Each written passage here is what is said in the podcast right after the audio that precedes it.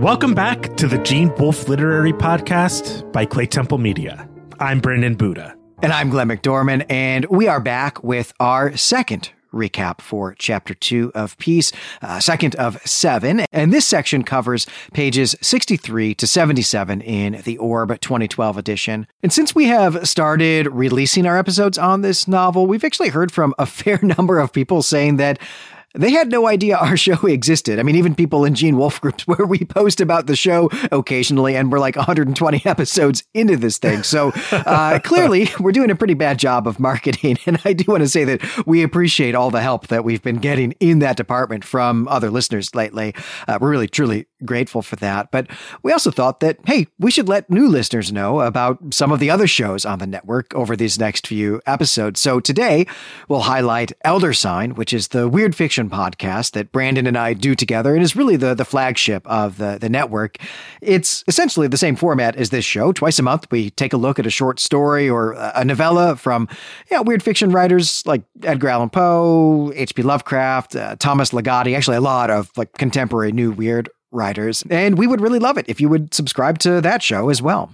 Yeah, we really would love for you to join us on Elder Sign. That's a show we have a lot of fun doing. I mean, we have a lot of fun doing the Gene Wolfe Literary Podcast as well, uh, but it's kind of a little bit lighter. And we get to read really broadly, and we read some really cool stories, including, you know, Wolfe adjacent stories like Ray Bradbury's The Veldt or Jack Vance's Dying Earth series. We've done a couple Clark Ashton Smith stories, and we know that Wolfe was influenced by uh, Vance and Clark Ashton Smith in particular. Uh, but I also want to just say thank you to everybody who's getting the word out about our show, the Gene Wolfe Literary Podcast.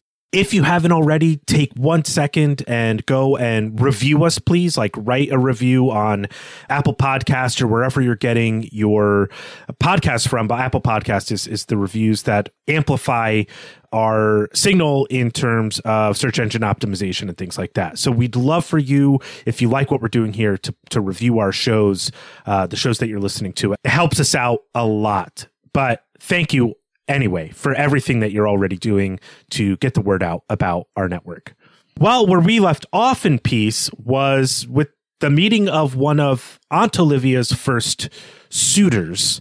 And we're going to go on with that, but not before we have a little bit of an interlude about Cassionsville. This episode, we open with a section that is one paragraph long, and it's it's we're in the present telling us that he still has not walked around his house as he said he was going to, but has only gotten to the far side of the fallen elm tree. That tree, the falling of which, has been the inciting incident for this entire narrative.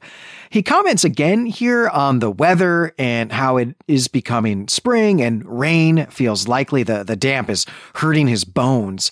And we move pretty quickly then into the next section. And this begins with a description of Cassionsville and also the surrounding area a little bit. And this takes two pages. I think also has some really interesting features. So we might spend some time on it. The town is situated on the Conacassee River, which is oriented east west.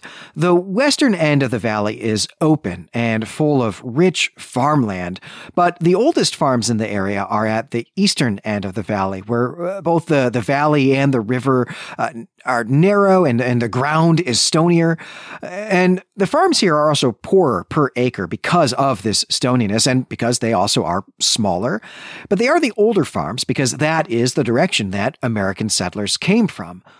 And this includes Weir's family, who he says are supposed to have originated in Holland as the, the Black Dutch descendants of Philip II's Spanish soldiery. Uh, this is when the Low Countries were part of the, the wider Habsburg Empire in the 16th century. Weir's family didn't own a farm, but they operated a, a water mill on the upper river here. And this does, I think, something to explain the Weir family wealth. They've been in this town since essentially the beginning, which would have been the early or, or mid 19th century. I'm not real clear on that, though maybe we'll get some more clues. And in an agricultural community like this, right, the miller tends to accrue wealth in ways that the farmers themselves do not. But what I'm most interested in this part of the description, Brandon, and this is, I know, going to be a strange thing to point out to you and a strange thing to ask you about, but it's the direction of the river flow. Based on this description, which direction is the Conacassee River flowing?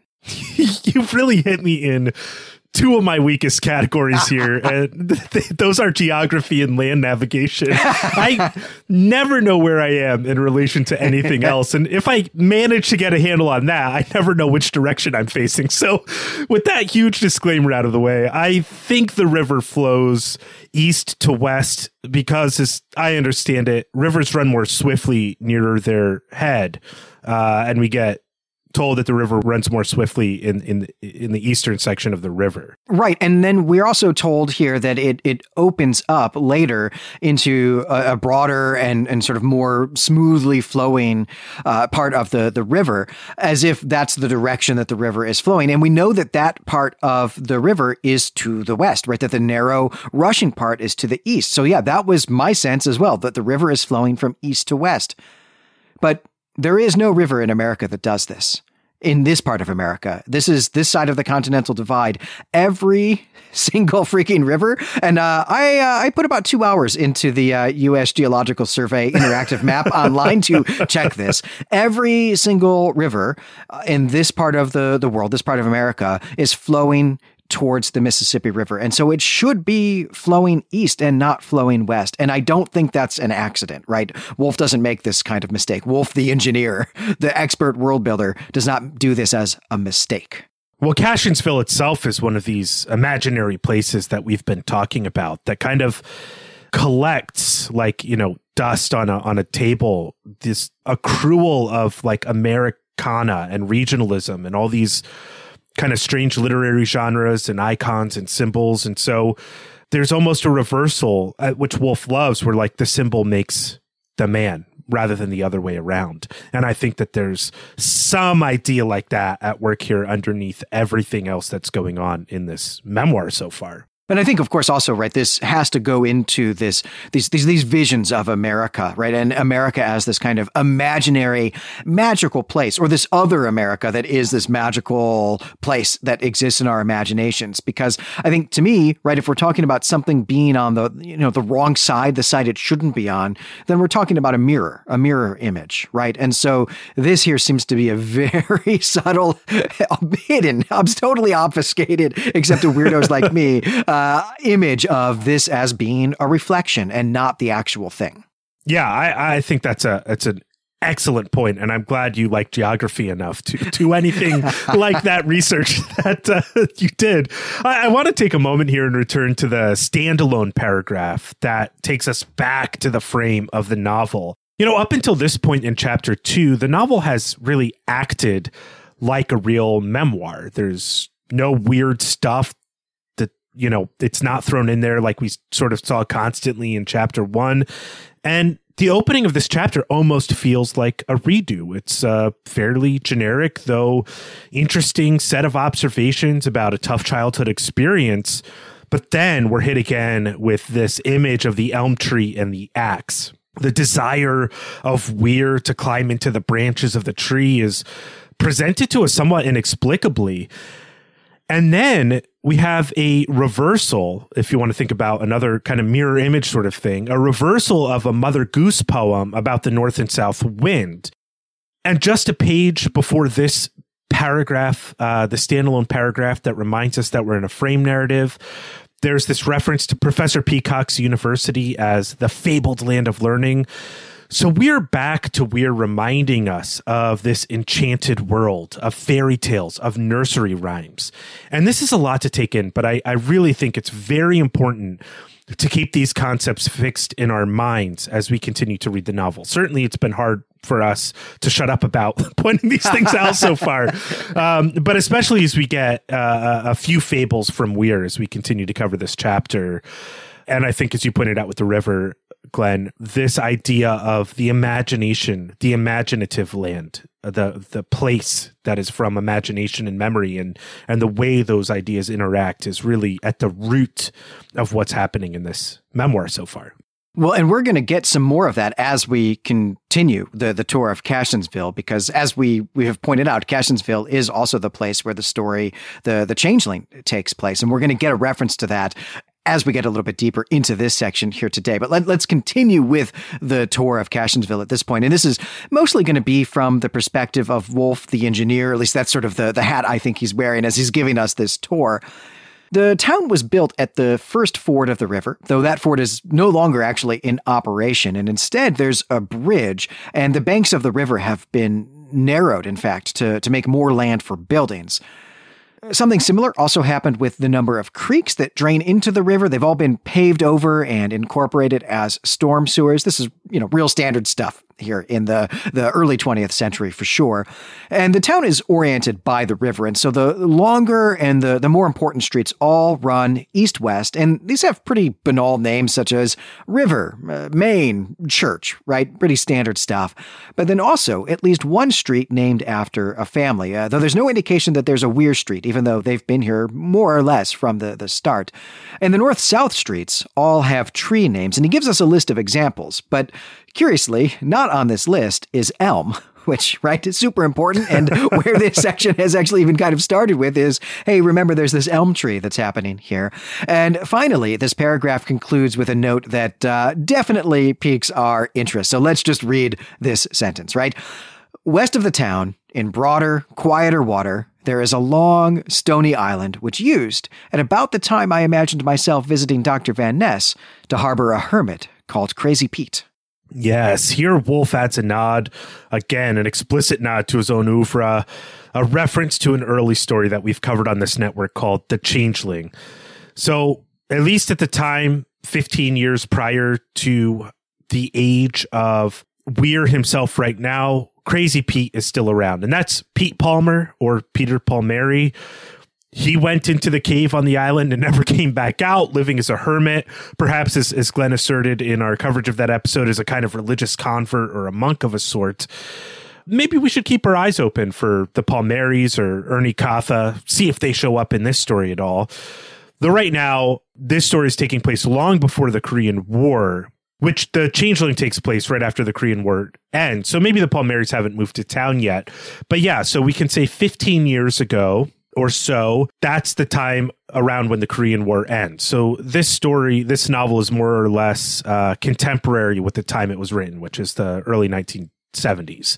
So, yeah, that's the time period we're in when Weir is an older man. Right. So just another set of dates or another datable event that we can try to to pin some uh, some specificity on here as we're trying to locate when exactly you know the events in the the memoir, especially these early years of Weir's, are are taking place. We'll we'll get some more details like that throughout the story, and of course also right circles us back to the idea that there is something you know speculative, something fantastical to this story, even if all it maybe really is is that this is taking place in an alternate kind of uh, America and uh, this is not the place to rehash, you know, that entire episode that we did. That was, you know, I think episode three that we did, right? It was like the third story that we covered. And we had um, some real disagreements there that uh, I will be revisiting again and, and writing soon. And we will pull that story into our discussion of this book at some point. I think we're going to wait a little while to do that so that we don't, uh, don't jump the gun there. But that was a story that really had us asking if someone had been changed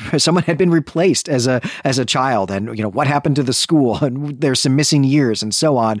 And we may be getting things like that here in this story as well things where time doesn't seem to be quite right and and the geography is also maybe not quite right and so on. And so just a, really great nod to that story here.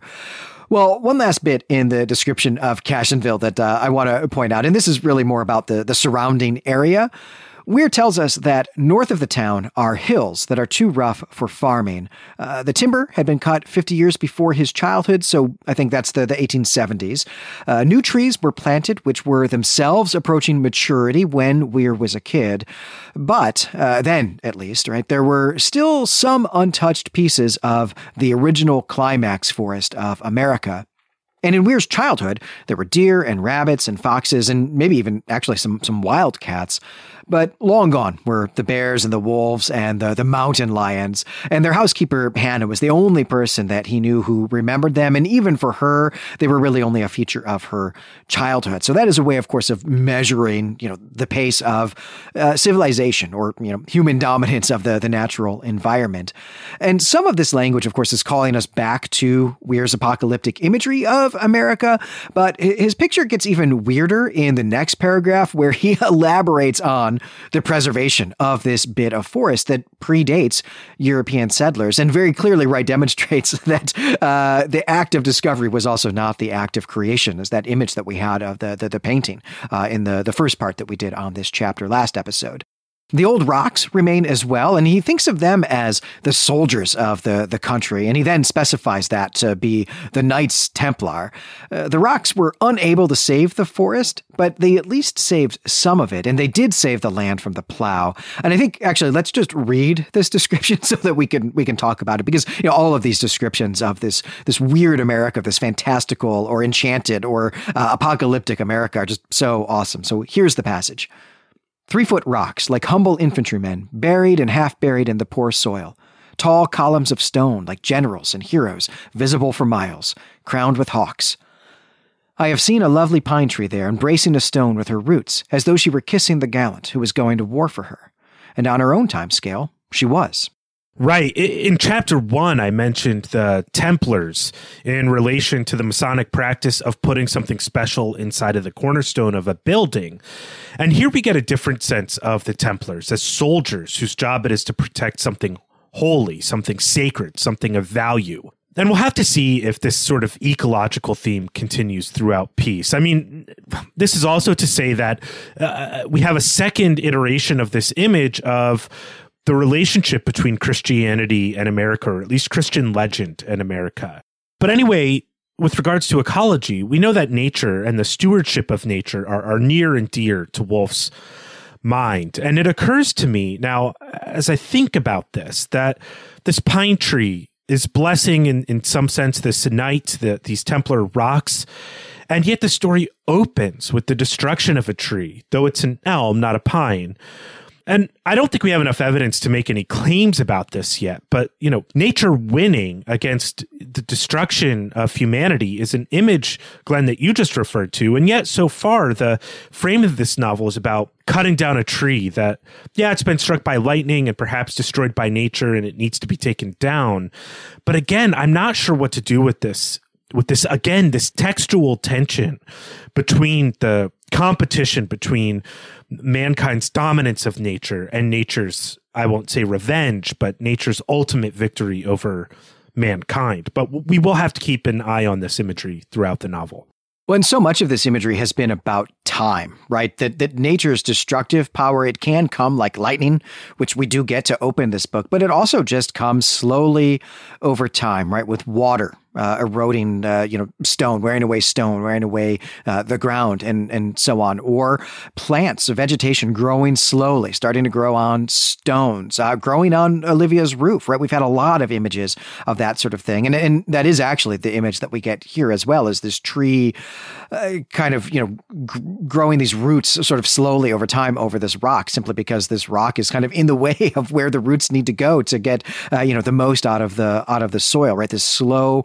march of time. And then contrasting that, of course, with humanity and maybe not humanity but but civilization which has barely existed in time right? Barely existed in the time uh, that we have been a species. We're talking at, at, a generous understanding of what civilization is and when it began.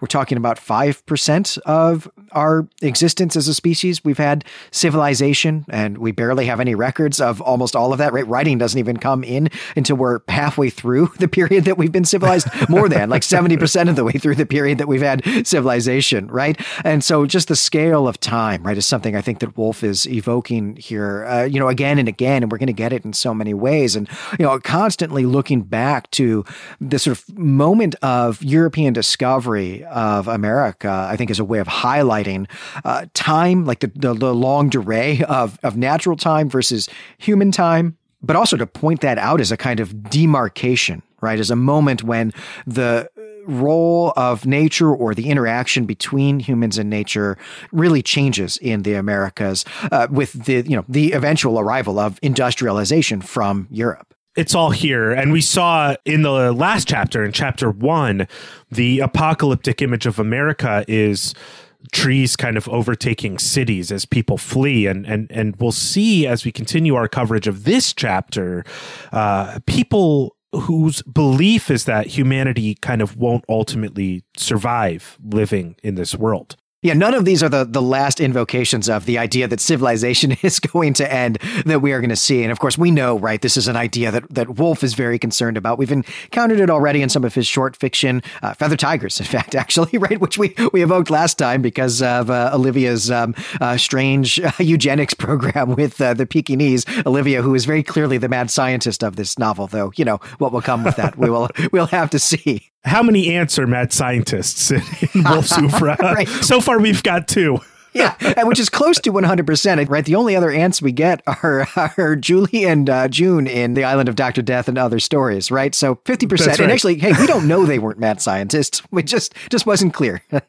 They might have been drug chemists or something like that. I mean, they might have been, in fact. They might have been. All right. Well, that is the description of the area. And thinking about the rocks, these rocks here in the hills north of town, brings Weir finally back to thinking about Professor Peacock as one of Olivia's suitors. We met him last time. And the, the rest of this episode, really the, the next dozen pages of text, are about a picnic that Weir and Olivia and the professor go on. The transition from the description to this episode, though, is the rocks, right? Weir remembers the professor showing him a rock in Olivia's house while they waited for her to get ready so that they could head out for the picnic. This rock, uh, the rock in this memory in Olivia's house here, is a, is a hand axe, uh, presumably excavated in the area and crafted by pre Columbian indigenous Americans. And we are going to get some more on the pre Columbian inhabitants of this area, but we need to get to the picnic first. So Weir tells us that the three of them, plus two of Olivia's Pekingese dogs, took the trolley over the river and as far south as the line goes. So not north into those hills. Uh, and then once they got off the trolley, they walked. And their destination is Eagle Rock, even though that is actually quite a hike from this last trolley stop. And it's because there is something that the professor wants to look at there. But we're not going to get that just yet because there's some some flower talk first. I don't know. That's a show I would listen to, I guess. And uh, it's a beautiful day. Uh, the wildflowers are in full bloom. And Olivia is having a ton of fun just making up names for these flowers. We get uh, Empress's Tears and Duchess's Hat, uh, and then also the lavender star of George Sand. This last flower, uh, the George Sand one here, this is actually phlox, but when the professor points this out, Olivia has some fun with the idea of folk names for flowers. And her uh, very sinister plan is for Weir to think that Star of George Sand really is the name of the flower, and that because he uses the name, it will someday enter the lexicon, and future scholars will have to try to figure out the origin of the name. But of course, it will all really have just been a joke. Right? It's a joke that she is playing on those, you know, unborn scholars. And uh, George Sand, by the way, was the uh, the pen name of the 19th century French novelist Amantine Dupin.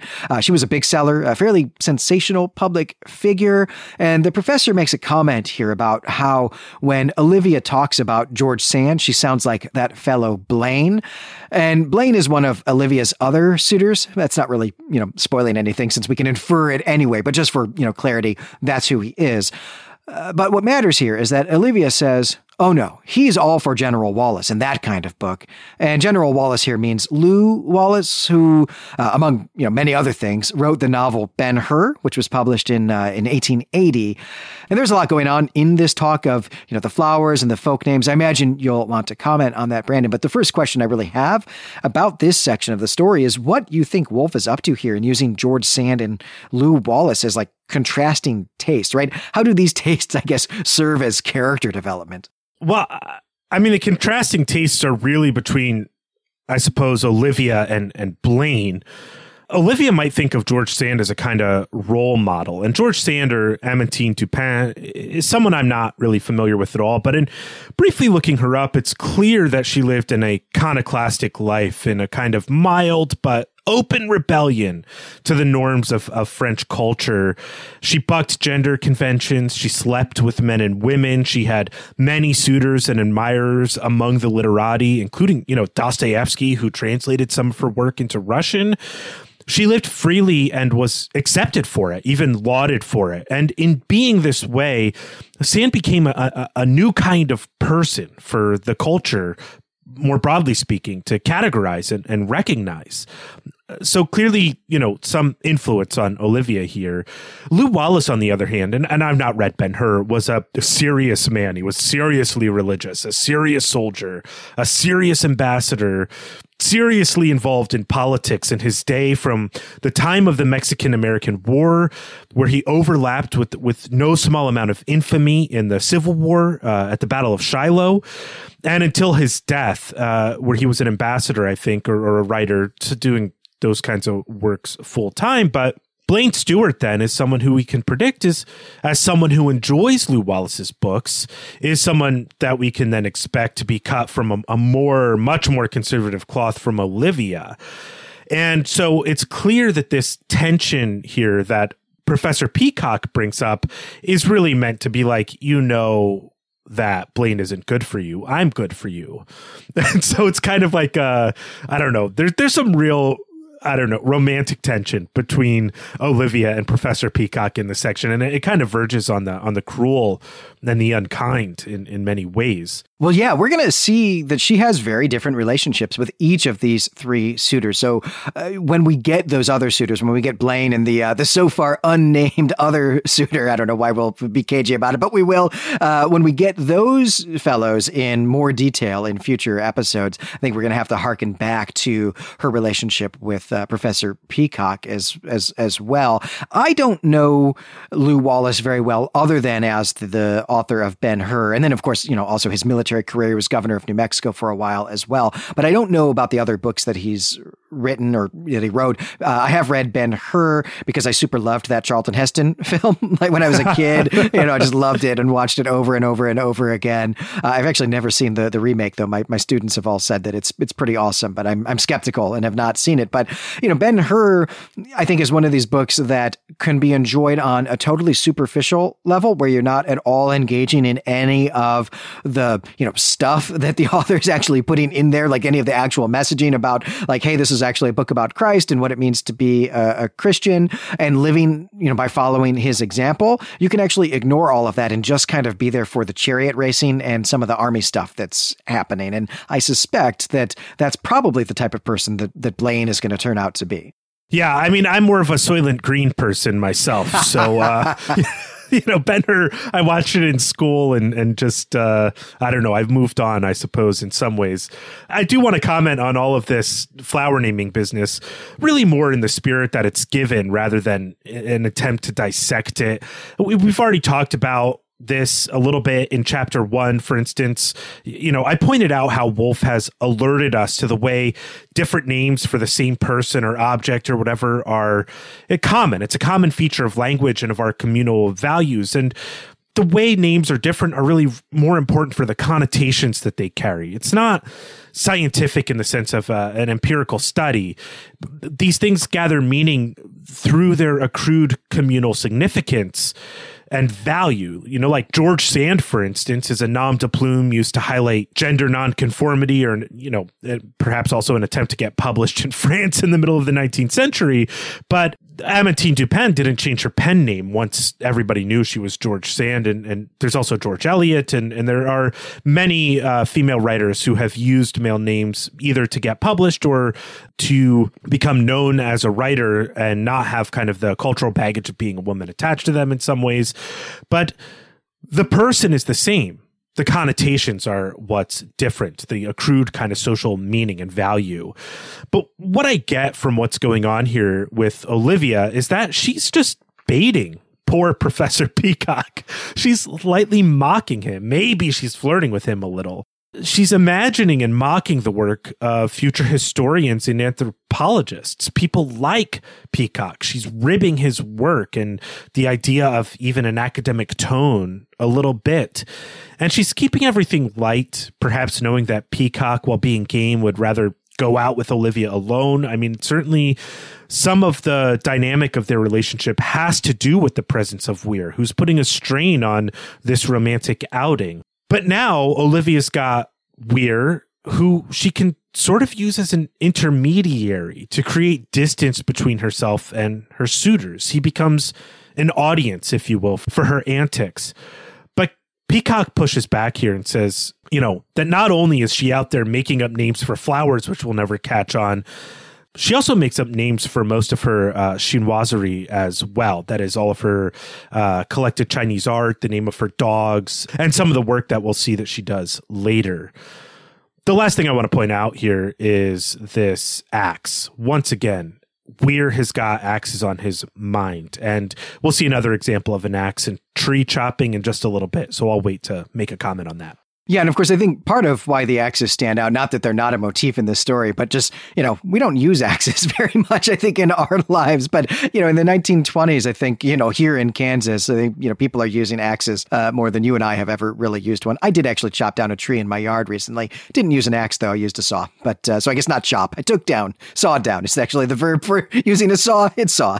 Yeah, I do think that there's a lot of flirting going on here and, and, and something we should keep in mind as we meet Blaine and then the mysterious as yet unnamed other suitor is that Wolfe made a pretty big deal of letting us know about Olivia's uh, intellectual and academic bona fides, right? And so here's this professor who is dating her and she holds her own, right? And their conversations are banter and, and actually a lot of banter and, and flirtatious teasing around like the accuracy and precision of facts.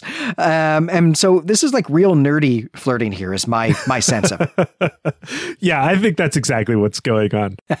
All right. Well, as they continue to walk up to Eagle Rock, Olivia teases the professor some more. And here it's about why he's brought them out here. And she already knows that he's been out here by himself and he's found something and he wants to show that to her, which really means that he gets all the fun of the exploring and the discovery and she's actually just out here as a spectator.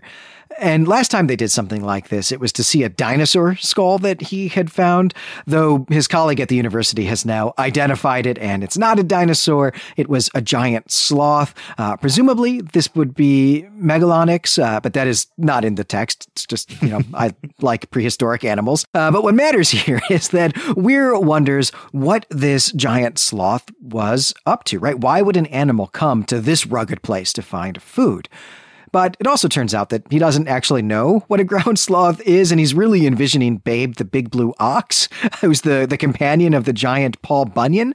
And this turns into a bit of a kind of a weird daydream about being a giant and, and chopping down trees with one blow, right? So more axes there. But also, hey, what we're getting here is some more of America as a kind of fantasy setting. Uh, and indeed, this actually continues when Weir suggests that they could bury the Pekingese dogs here so that a long time from now, someone will find their skulls and be surprised. But Olivia says that she doesn't think that anyone will be here thousands of years from now. And so we have Olivia also now engaging in some apocalyptic thought. But her explanation is scientific, right? She's thinking of humans as just one species among many and, and doomed to the same fate that so many other species have, uh, have gone to. Uh, dominance of the environment, right, leads to overpopulation, which in turn will lead to a catastrophe, an ecological catastrophe, and then extinction. Yeah, we'll we'll talk about that in a moment. I mean, I just want to say that uh, megafauna are super cool. I, I, you know, my deepest regret being alive now is that uh, I, I, will never be able to live in a time where they're like megafauna are normal and just kind of roaming around and stuff. I mean, that seems like the coolest time to be alive for sure. Uh, but you know, whatever. we've got what we've got. We've got skyscrapers, I guess. Uh, I want to point out kind of about these images of America. America is a fantasy landscape as a place of fable that we've gone from in the last chapter though it's only a few pages, I mean, in real time in the book, we've gone from Columbus, America as a Christian nation sort of imagery to very real concerns about humans destroying their habitat and environment. And this is all like in five pages. I mean, it's taken weeks in uh, our podcast schedule to get this out. You know, people in the future will be able to binge these episodes much faster than we're they're releasing them right now. But Wolfe is not messing around here at all. Weir might not be able to connect the dots, but Wolfe clearly has something on his mind here. Maybe it's the hypocrisy of finding this pristine, undiscovered land and associating that with Christianity. And then we're at the point 400 years later where we're thinking about are we even going to make it? You know, we don't get the sense that anyone in this story is religious. And so far, we're deep in another Wolfe story like in Fifth Head where religious imagery is everywhere. But the characters that inhabit this story have no real cosmology. They have only a kind of school level knowledge of where they are and they're left to make their own extrapolations about what the world is and what's going on and what people are and, and, and, and, things like that. Right, that's a great point. We we have seen in the description of Olivia and her rejection of the the feminine roles that are, you know, advocated for by the community that she lives in, which I think we would all describe as being culturally conservative, yet we don't see this family or really anyone else that we've met so far in this book as being church going people. That's just not here at all. Right. And and yeah, we're left with this feeling that the Christianity that is giving America a type of meaning, images, legend, founding, all these sorts of things is really not anything more than mythology. It's not deeply rooted in the people's practices of their lives, especially in their relationship to nature. So again, just something to keep in mind. I do want to talk about how Weir is actually a really dark soul. That's evident in this section as well. You know, regarding these dogs and the burying of these dogs that you brought up, it's clear that Weir is bored. He's a third wheel on the state what he says here is that he would have killed the dogs for the fun of a funeral. And this is a really kind of funny sentiment when you're a bored daydreaming kid, but it's a little on the dark side too, especially as the statement comes on the heels of young Dennis thinking about being Paul Bunyan with a big axe and, and chopping down trees. And I can't help but think that the borders between Weir's past as it's being related to us and his present as he's in the frame story are breaking down a little bit. He is just thinking about chopping down trees with axes all the time. And what's really going on here is that Wolfe is showing us the way in which our present concerns color our memories of the past. And I think Wolfe is just demonstrating that magnificently here in this section in particular. Oh yeah, it's absolutely brilliant. And this, business with the dogs, I mean, it is grim, right? He says, "Oh no, I, I, I would gladly have, have killed them right then and there for the satisfaction of of doing this." And uh, yeah, I mean, look, you know, he's a young kid. He's he's eight or nine, so that's maybe not surprising, right? Empathy is a, a is a slow thing to develop for for us. I mean, really, you know, as a species, not generally until we're in our mid twenties is our sense of empathy, you know, fully developed. In fact, and uh, when maybe your parents don't love you that much and just leave you with your aunt, so they they can go to Europe to avoid awkward parties. you know, you might not have a lot of models for developing empathy, but we are actually going to see him have a different relationship with uh, with some dogs as this chapter continues. And so it may just be that he doesn't like, you know, the like what is it like eight or something Pekingese that he's uh, living with at Olivia's, and also you know speculating, going back to the speculation that I had uh, in the the previous episode, wondering why Weir's over at Olivia's house and Oliv- rather than having Olivia move over to Weir's house for this is the dog dogs, right? It's got to be the dogs. They're the reason that he's had to move to her house rather than the other way around. So there might be some justified resentment going on there. Yeah, I think that's a great point. All right. Well, now we come to what is really the main attraction of the picnic a cave in a cliff. This is pretty high up. It's the, the bluff face of a hill, and climbing up to it from the bottom seems just totally impossible. But getting into this cave is precisely what the professor wants to do. And so he proposes that they walk up to the top of the hill and then use a rope to get down and, and, and then also into this cave. The cave is about 20 feet down from the top of this hill, so it's a fairly serious bit of rappelling that he has to do, while Olivia and Weir wait at the top. And it's clear that, that Weir, who, right, is only nine at this point, it's clear that Weir is anxious about this, and, and maybe Olivia is as well.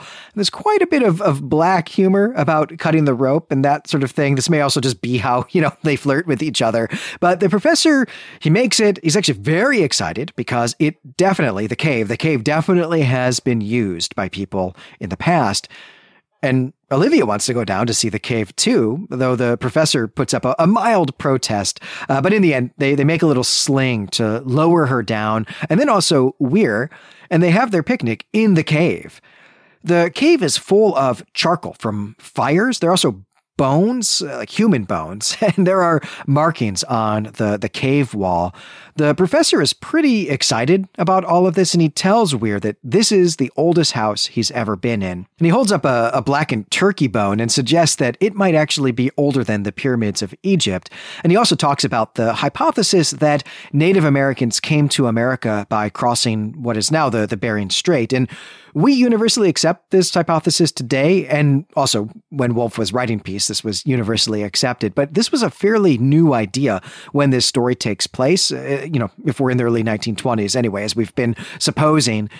And the professor even invokes the scholar who proposed this, and I, I, suppose this is why Weird now imagines that Professor Peacock must have been an anthropologist because he knows, you know, not just like some interesting facts about anthropology, but knows the field. And like this is cutting edge stuff here, so you would almost have to be a practitioner to have been aware of it at this point. And so they have their picnic in this cave before they retrace their route home. And on the trolley ride back to Cassionsville, Olivia tells Weir that she left something in the cave and it was a little dish full of olives. Olives, right, to represent her, Olivia, olives for Olivia. And so it seems like she shared Weir's impulse to leave something out there for other people to find, you know, just not like her murdered dogs, but, you know, same, similar impulse anyway. and it is this conversation, it's this idea where the section ends. And, uh, that's all we're going to cover today. Uh, before we close out the episode, I want to hone in on this dark humor bit for a moment. Everyone is joking a little bit about killing everyone else, or at least the adults are joking that Dennis will kill the other at their prompting. Of course, the method of death will be a fall from a great height as a result of a rope being cut with none other than Dennis's scout knife. So here that is again, right? The scout knife returns in this chapter here it's another ball that we need to keep our eye on in the text. Uh, Olivia, though, frames this joke, these series of jokes about murder, as a kind of key moment that will change Dennis's life, a la Dostoevsky's Crime and Punishment. And she's a little vicious about this as well. She's like, What, Dennis? Are you too scared to kill this man?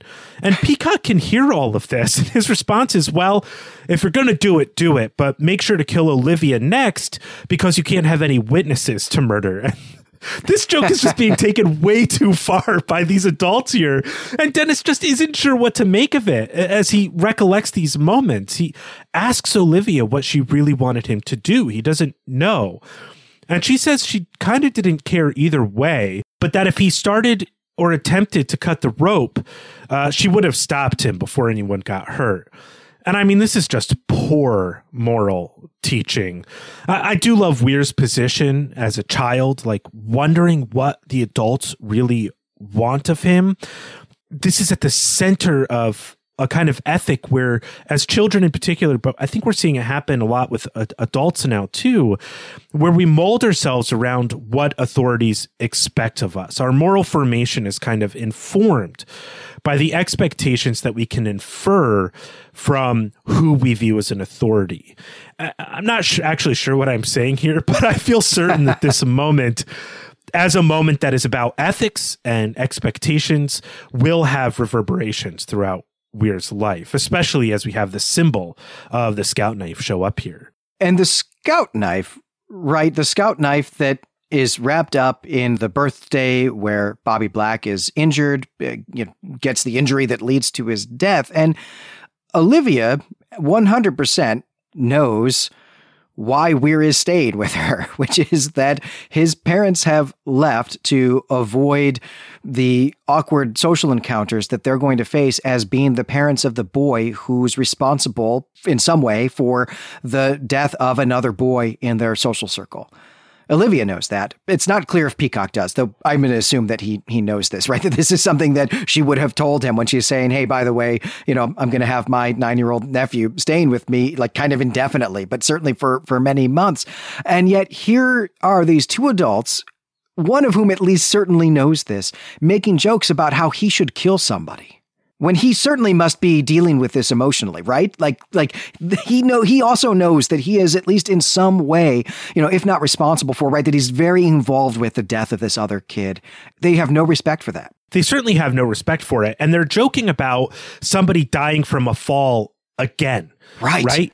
And and that's really what's horrific here is not only are they just joking about Dennis killing somebody, Aunt Olivia goes so far as to say something along the lines, if I can read between the lines here, that, well, maybe you killed somebody unintentionally, but what's really going to show you who you are is killing somebody intentionally. That's the invocation of Dostoevsky here crime and punishment. That's what's going to reveal yourself to you. That's what's going to take your soul on the journey it needs to go on. The last one was a mistake. Let's make this one count, right? It's really dark.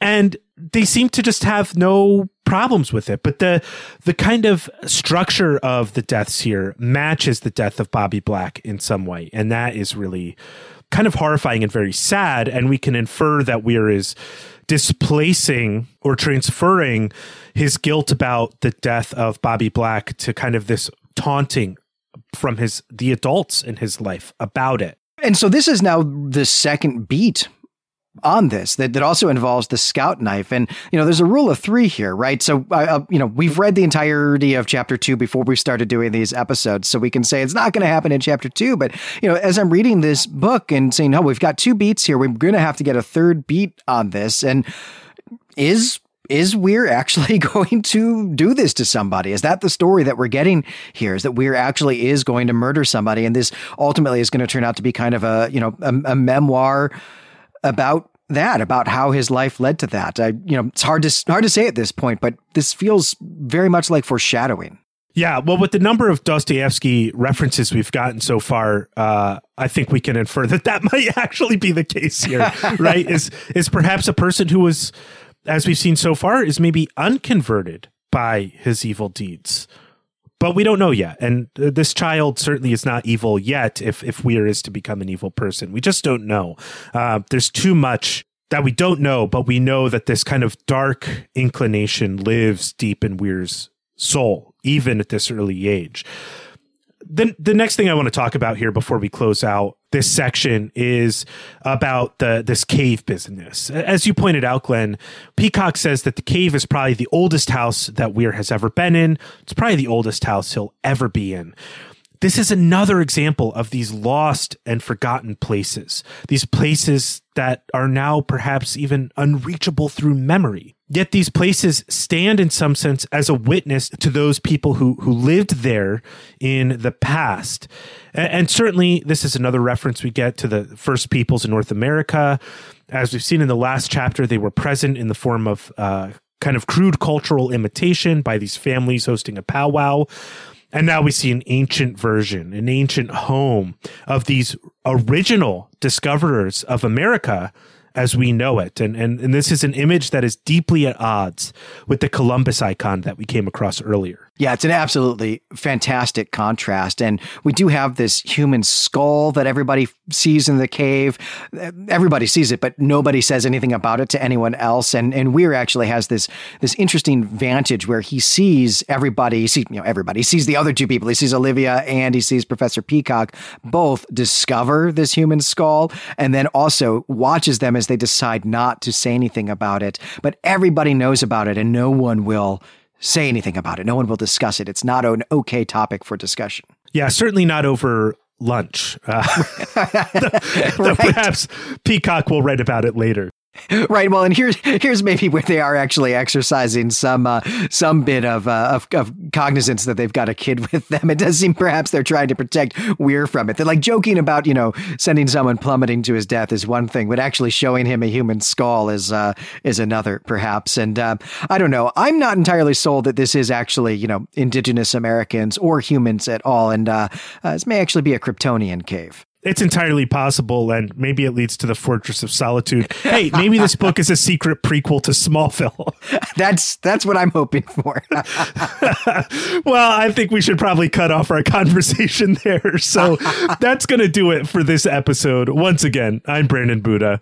And I'm Glenn McDorman. And yeah, it's definitely time to turn my microphone off once the Smallville jokes start coming out, if, if that even qualifies technically as a, as a joke. I think it has to be funny to count as a joke. Well, we do hope that you will uh, stop by our forum at claytemplemedia.com or the Claytemple Media subreddit and uh, talk with us about all of these, uh, the apocalyptic images that we get here. And uh, Professor Peacock and Olivia uh, as a kind of rom com. And actually, if you would like to, you know, write some fan fiction, you know, about their rom com. I would love to read that. Or if you just want to come talk to us about Smallville, we're up for that as well.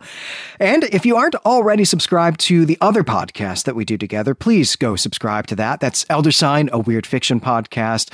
And if you do that right now, you're going to be able to catch up on the, I don't know, 70 or 80 episodes we've already done, and then be just in time for the Robert E. Howard classic, The Black Stone, that we're just about to release, and also some more Rogers Zelazny that we've got coming up, who's someone who is certainly Wolfe adjacent. Next time, we're going to cover pages 77 to 88 in the Orb 2012 edition. And until then, we greet you and say farewell.